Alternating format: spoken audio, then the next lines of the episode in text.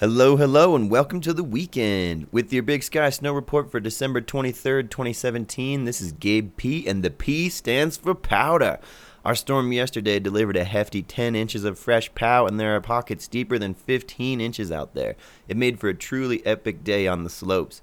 Since lifts closed yesterday, we have seen another 5 to 8 inches fall, and it is still coming down, so today is another epic pow day.